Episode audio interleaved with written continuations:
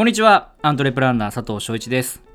今回は不安な未来を生き抜く知恵は歴史名言が教えてくれる。明日を変える力を磨く55の言葉、竹中平蔵先生にインタビューさせていただきました。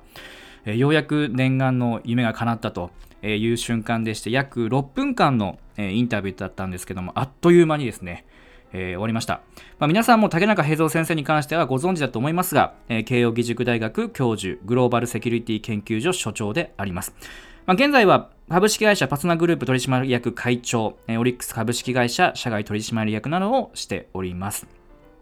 えー、過去2001年には経済財政政策担当大臣に就任し、金融担当大臣、経済財政政策、郵政民営化担当大臣、総務大臣などを歴任されております。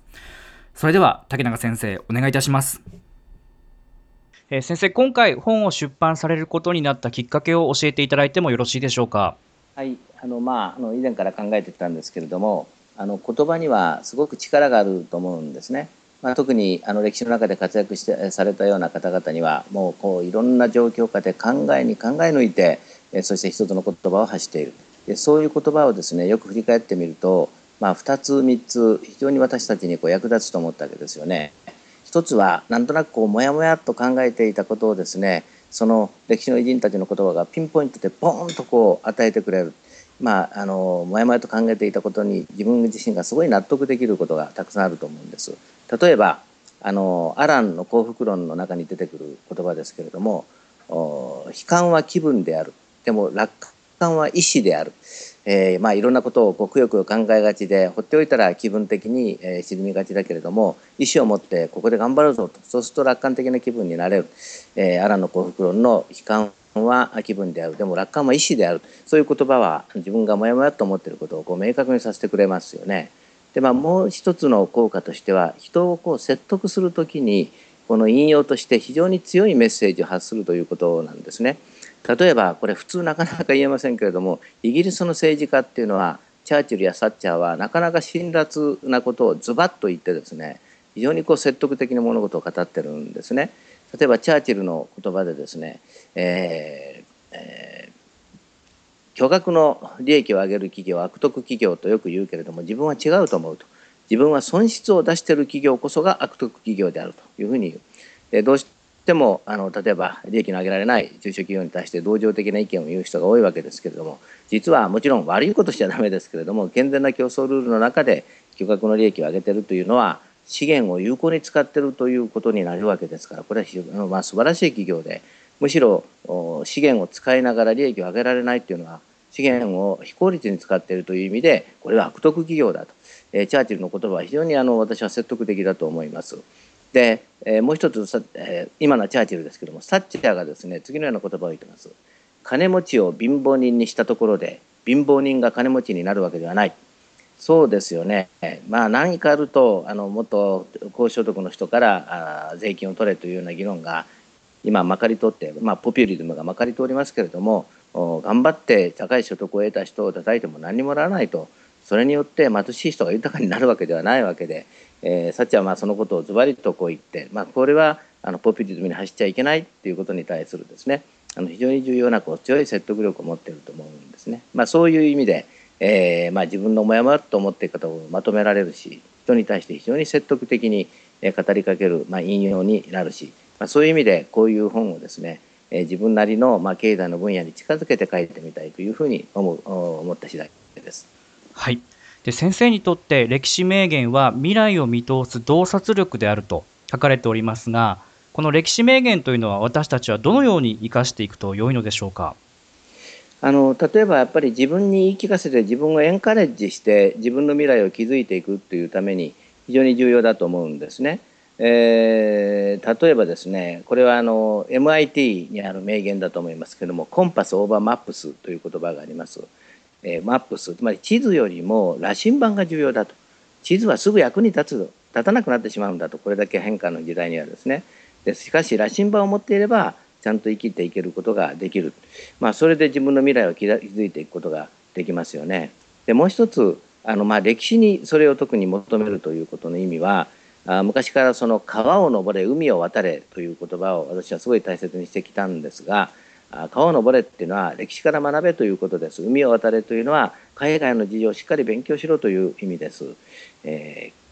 経験ではなくて単なる自分がたまたま経験したことではなくて非常に大きな流れとしての歴史に学ぶということは本当に必要だと思います、えー、ビスマルクの言葉で愚者は経験に学び賢者は歴史に学ぶという言葉があります。えー、その大きなダイナミックなその社会の動きみたいなのをですねやはり自分で捉えなきゃいけない。その中で出てきたその言葉の一つ一つにですね未来を示唆するものが非常にたくさん含まれていると私は思います。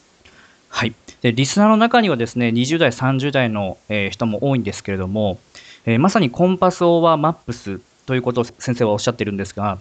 えー、リスナーの多くがですねこれからは複数の仕事を持つまあえー、世界的にもそうだと思うんですけどもパラレルワーク的な働き方をしたいという意見が多くありました。そこで先生はグローバル社会を生き抜くために好きを仕事にするためにパラレルワークやパラレルキャリアといったいわゆる複数の仕事を同時に持つということに関してどういうお考えがあるかアドバイスなどをいただいてもよろしいでしょうかはいあの基本的には私は大賛成ですこれあの資生堂の名誉会長の福原さんが前から言ってる言葉でですね実はハイフニストという言葉があります。ハイフニストってあのハイフンってわかりますよね。あの棒横棒2本引っ張ったハイフンですね。例えば福原さんというのは経営者写真家、まあ、2つの顔を持ってるわけですね。でこれは実はあの例えば人生やっぱりアップダウンがありますから一つのことがなかなかうまくいかないってスランプの時にもう一つの道が助けてくれるという効果がある。それとどの道もですね極めれば極めるほどやっぱりそこの中にある真実っていうのは一つだということが見えてくる。だからお互いにこう相乗効果をもたらしてくれる。